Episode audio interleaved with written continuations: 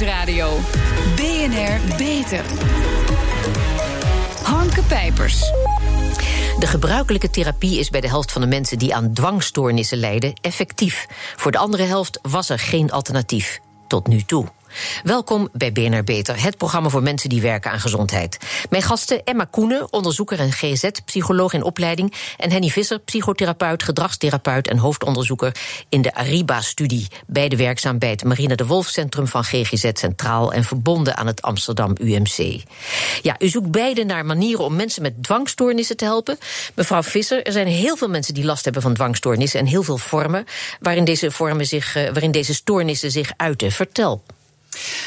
Dat klopt. Er zijn uh, zo'n 200.000 mensen in Nederland op dit moment die een dwangstoornis hebben. En dat kan inderdaad allerlei uitingsvormen hebben. Sommige mensen hebben smetvrees, moeten heel vaak hun handen wassen. Andere mensen zijn bang uh, dat de deur niet op slot zit en moeten dat controleren.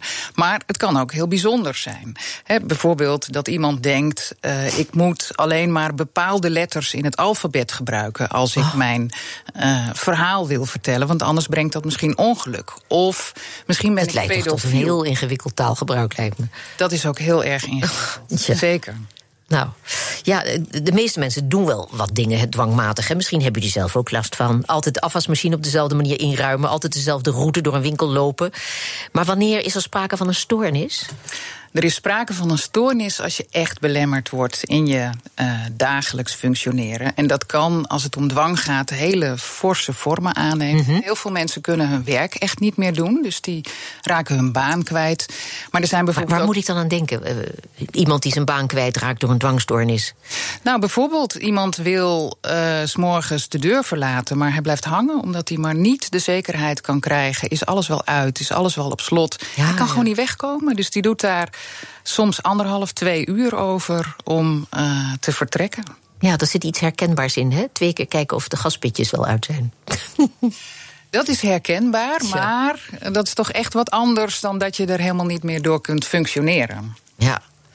Zeg, een, uh, kunt u een concreet voorbeeld geven van, van zo'n dwanggedachte? Want uh, wat, u noemt nou één voorbeeld. Er zijn meer uh, herkenbare voorbeelden, denk ik. Nou, een heel herkenbaar voorbeeld is...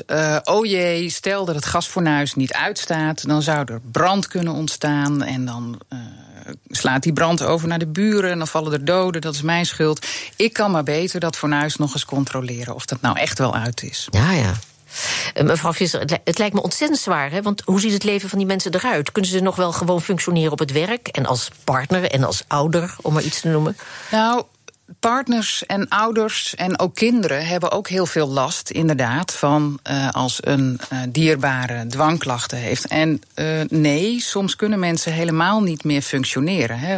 Moet je zich bijvoorbeeld voorstellen dat je je eigen kind niet op schoot durft te nemen. Ach, Bijvoorbeeld, het kan om allerlei redenen zijn. Het kan zijn dat je bang bent dat jij dat kind besmet of dat dat kind jou besmet. Maar ook bijvoorbeeld dat je bang bent, misschien heb ik pedofiele neigingen. Ach jeetje. Ja. Ja. Dus dat heeft dan enorme consequenties ook voor de ontwikkeling van zo'n kind. Ja. Mevrouw Koenen, voor mensen met een obsessieve compulsieve dwangstoornis, eh, kortweg OCD, is cognitieve gedragstherapie, en dat is weer CGT, standaard de behandeling, die wordt toegepast. Vertel, wat is dat voor therapie? Wat, wat houdt die behandeling in? Ja, CGT is inderdaad de standaardtherapie. En het mm -hmm. gaat er eigenlijk om dat je um, situaties die je, die je zou vermijden vanwege je dwang, dat je die juist op gaat zoeken.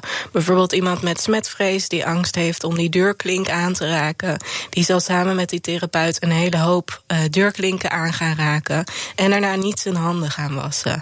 Um, en iemand die uh, angstig is dat de deur niet goed op slot zit, die zal de opdracht krijgen om bijvoorbeeld nog één keer te mogen controleren en daarna weg te moeten gaan lopen. Ja. Um, dus je zoekt de angstige situaties op om eigenlijk te ontdekken of, of jouw ramp uitkomt als je inderdaad je handen niet wast of dat slot niet controleert. Ja, en, en kunt u uitleggen hoe iemand uh, met een obsessieve compulsieve dwangstoornis, kortweg OCD, hoe die uh, met deze therapie geholpen is? Ja, wat we zien is dat wanneer mensen vaak geconfronteerd worden met waar ze bang voor zijn, mm -hmm. dat ze eigenlijk zo kunnen ontdekken: hé, ehm, er gebeurt niks. Ik was heel bang uh, dat die deur niet op slot was, dat er werd ingebroken. Maar ik heb het getoetst en het gebeurde niet. Ja. Wat ook heel belangrijk is, is dat mensen ontdekken... zelfs als ik mijn dwanghandeling niet uitvoer... Mhm. dan zakt die angst vanzelf wel. En daar zijn een hele hoop mensen uh, bij geholpen. Uh, maar de methode is wel vrij beangstigend. Hè? Uh, je kunt je voorstellen, je moet elke dag datgene gaan doen... wat je het allerengste vindt. Ja, precies. En dat is, dat is natuurlijk heel lastig. Want heel veel mensen kunnen dat niet opbrengen. Hè?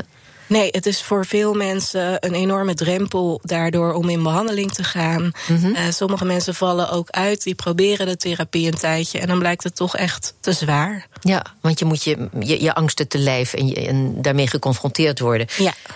Um, CGT is uh, effectief voor degene bij wie het werkt, maar bij de helft van de patiënten, want het is de helft, hè, werkt het dus niet.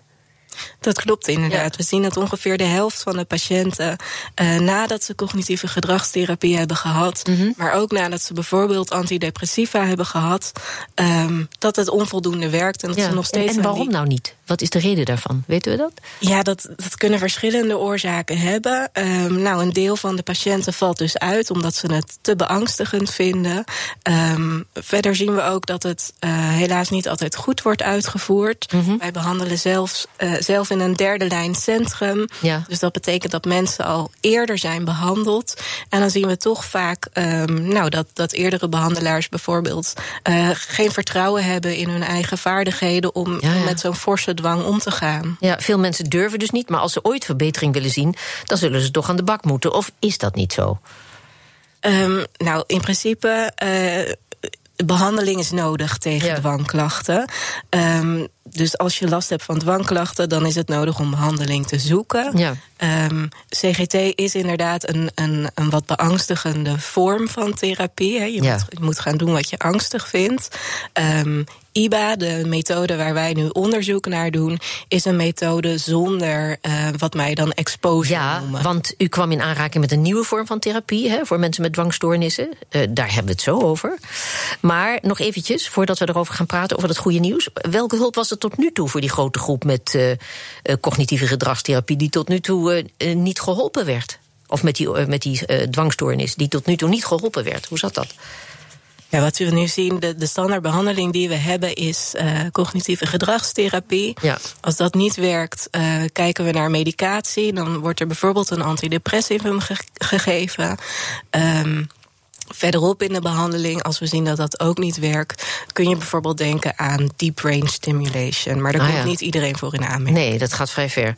Uh, in Canada maakte u kennis dus met uh, IBA, IBA, Inference-Based Approach. Vertel, wat is dat? Ja, IBA is een uh, heel, heel nieuwe behandelvorm eigenlijk voor dwangklachten.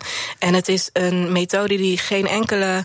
Um, vorm van blootstelling heeft eigenlijk. Mm -hmm. um, het, het, kijkt op een andere manier aan tegen dwangklachten. Ja. En we zoomen heel erg in op de twijfel die mensen ervaren. We gaan er eigenlijk van op uit. Mensen voelen zich gedwongen om een dwanghandeling uit te voeren. En dat komt omdat ze uh, twijfelen aan de stand van zaken. Ze hebben een, een, ontzettende twijfel over of hun handen wel schoon zijn. Of die deur wel op slot zit. Ja, ja. We gaan samen met de patiënt inzoomen op wat is die twijfel nou precies en hoe ontstaat en dus je waar... probeert niet mensen te laten omgaan met die angst, maar de, de, achterliggende oorzaak, daar moet je mee aan de gang. Ja, de achterliggende twijfel proberen we twijfel, aan te pakken. Ja. Waardoor uh, patiënten um, hun dwanghandeling achterwege kunnen laten op het moment dat zij zelf zeggen: Ik weet dat het in orde is, het is niet meer nodig voor mij. Ja, mevrouw Koenen, wat, wat is het belangrijkste verschil volgens u tussen de bestaande cognitieve therapie en uh, IBA? Ja, bij CGT heb je inderdaad, behalve die exposure, ook een, een cognitief component. Ja.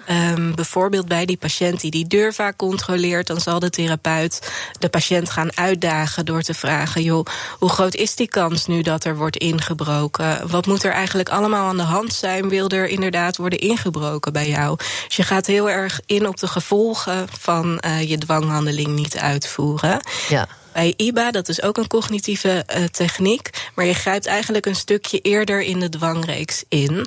Um, door uh, te kijken hoe, hoe stel je nou vast dat dat slot op, uh, echt op slot zit.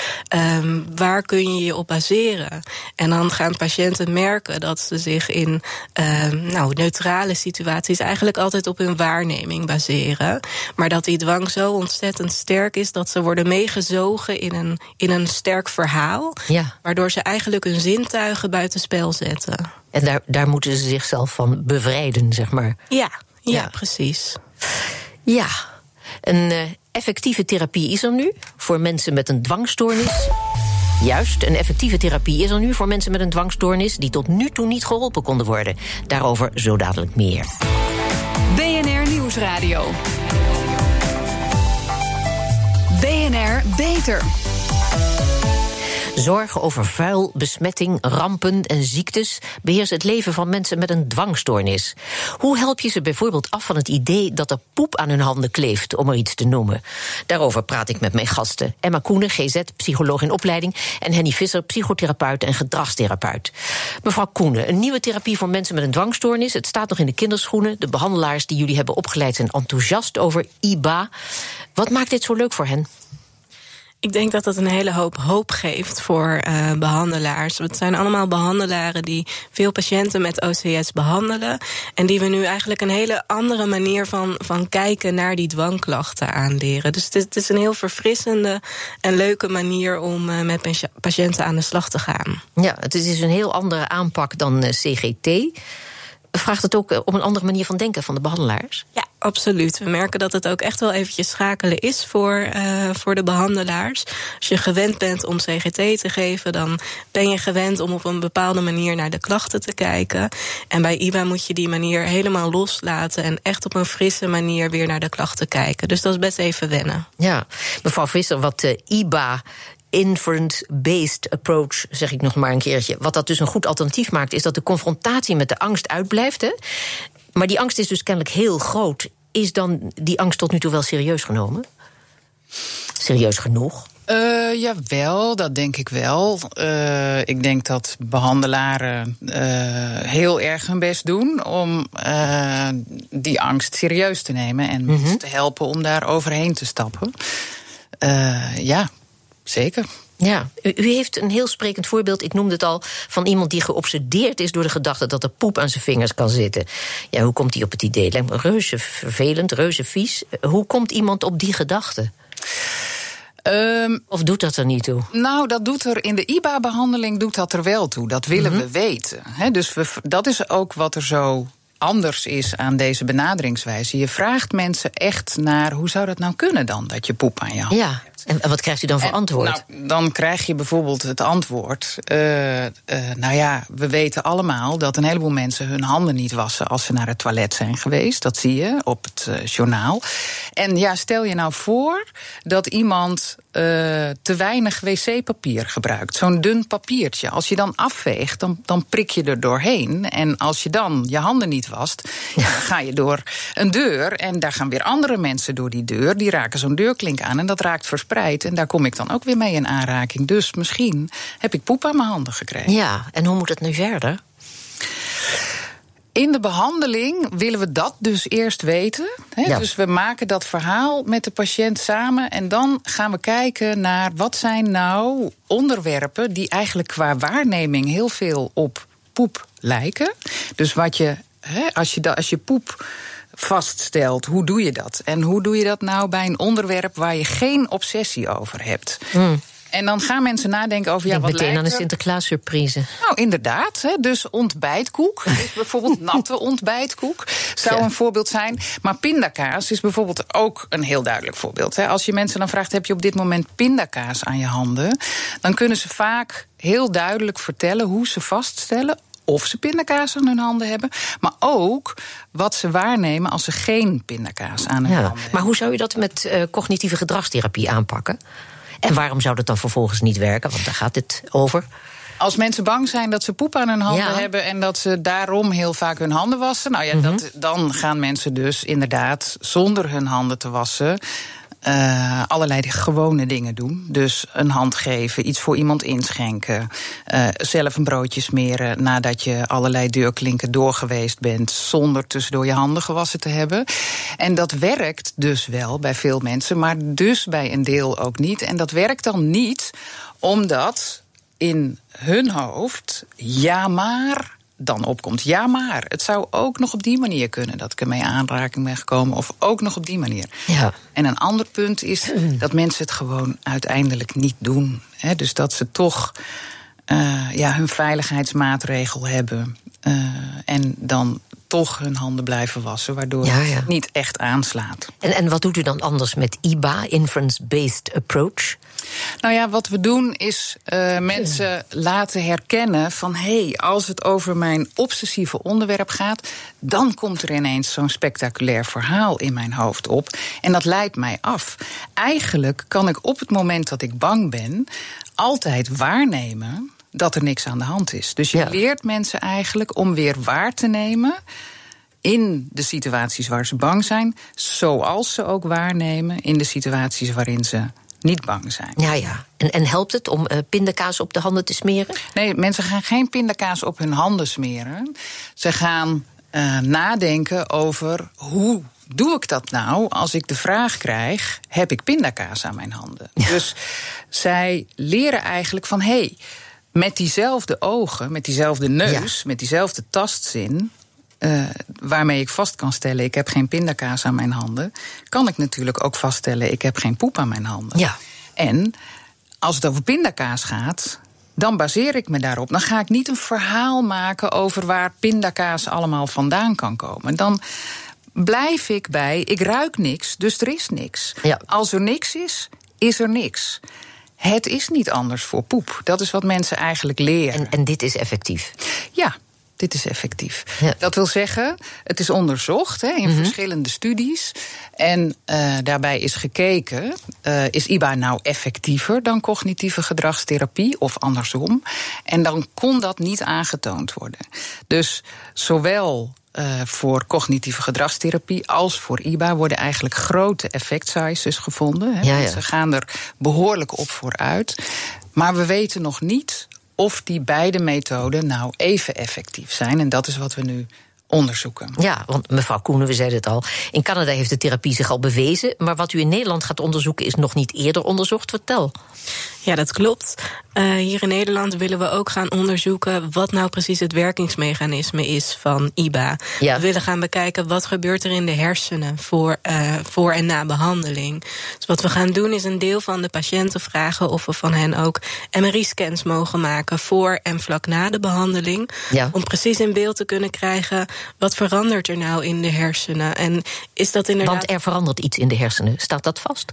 Um, nou, er is wat onderzoek gedaan naar het effect van CGT op de hersenen. Ja. En dan zien we inderdaad uh, veranderingen in bepaalde netwerken. Ja, ja. Naar IBA is nog helemaal geen hersenonderzoek gedaan. Ja, en, en verwacht u ook als dat IBA-hersenonderzoek er komt, laat ik het zo maar noemen, verwacht u dan ook dat er bij de verschillende behandelingen uh, IBA of CGT dat er verschillen te zien zullen zijn in de hersenen?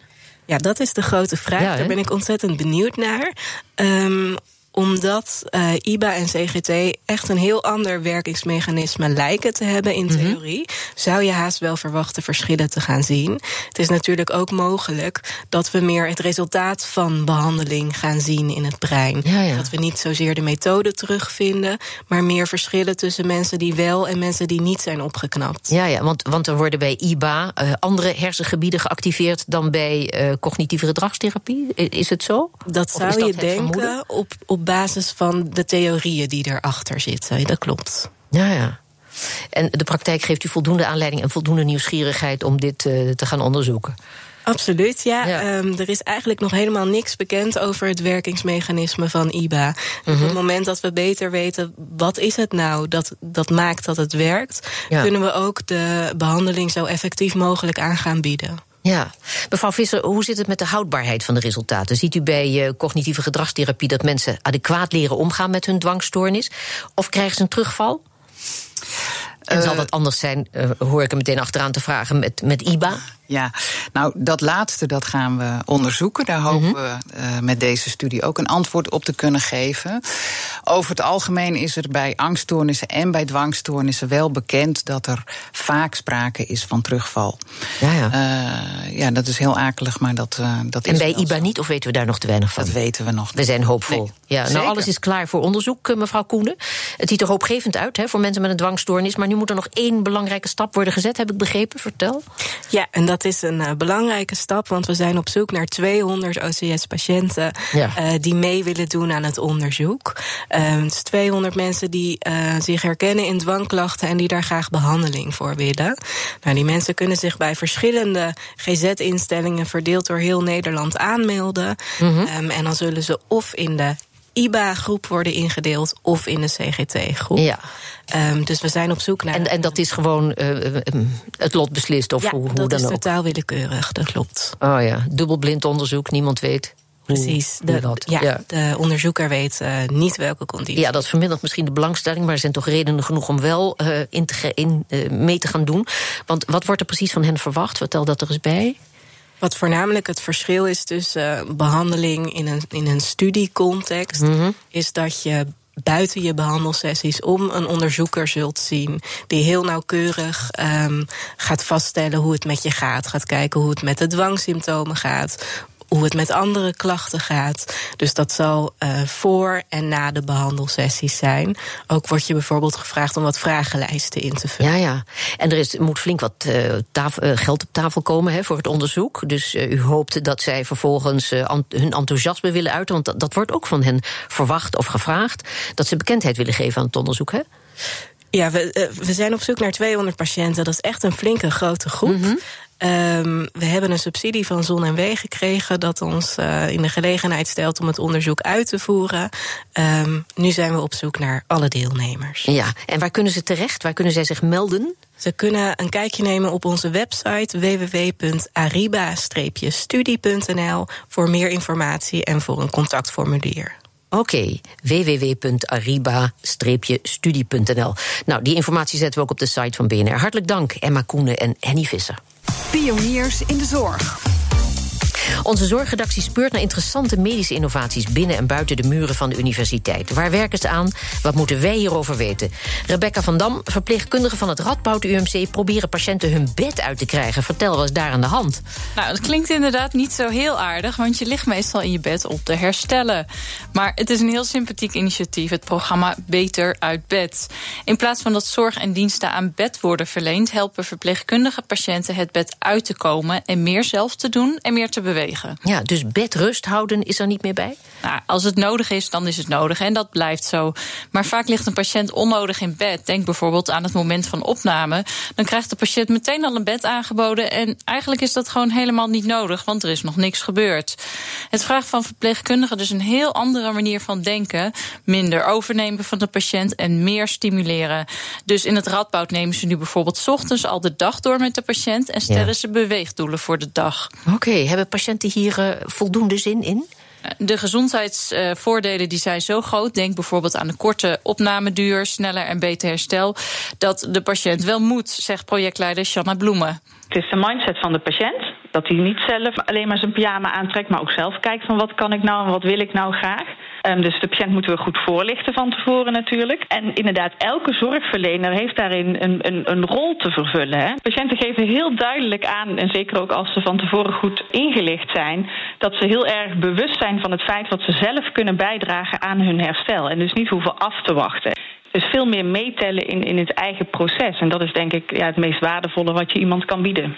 Ja, in de praktijk blijkt dus dat patiënten zelf ook tevreden zijn. En dat zie je terug in de cijfers. Want op twee cardiologieafdelingen bijvoorbeeld is het percentage bedrust afgenomen van 80 naar 56 procent. Nou, flink wat. En reden dus ook om het project ziekenhuisbreed uit te rollen. Ja, goede resultaten. Maar ja, zo'n verpleegafdeling is niet zo gezellig. Wat moet de patiënt doen als hij van. Als hij uit zijn bed stapt, zijn er gezellige plekken? Ja, het ziekenhuis investeert nu in bijvoorbeeld gezelliger zitplekken, maar ook voorzieningen als leuningen en transfusiepalen, zodat de patiënt ook durft rond te lopen. Want hij moet natuurlijk ook gewoon zijn bed uit durven ja. te komen.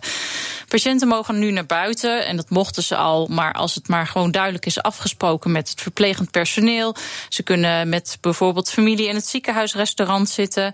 En het leuke om te zien is dat ook andere, andere ziekenhuizen zo'n activeringsbeleid voeren. En dat werkt inspirerend. Er zijn nu bijvoorbeeld afdelingen waar iedereen aan tafel eet in plaats van op bed. Huiskamers waar je spelletjes kan doen en achter de computer kan zitten en op de home trainer kan oefenen. Dus al die initiatieven zijn letterlijk en figuurlijk volop in beweging. Het wordt heel leuk in het ziekenhuis. Dankjewel, Rebecca van Dam. En tot zover deze uitzending van BNR Beter. Op bnr.nl slash beter is deze uitzending terug te luisteren... of on demand via de BNR-app, Spotify of iTunes. We zijn ook op Twitter te vinden onder BNR Beter... dus heeft u tips voor ons, laat het ons weten. Ik ben Harmke Pijpers. Graag tot een volgend spreekuur.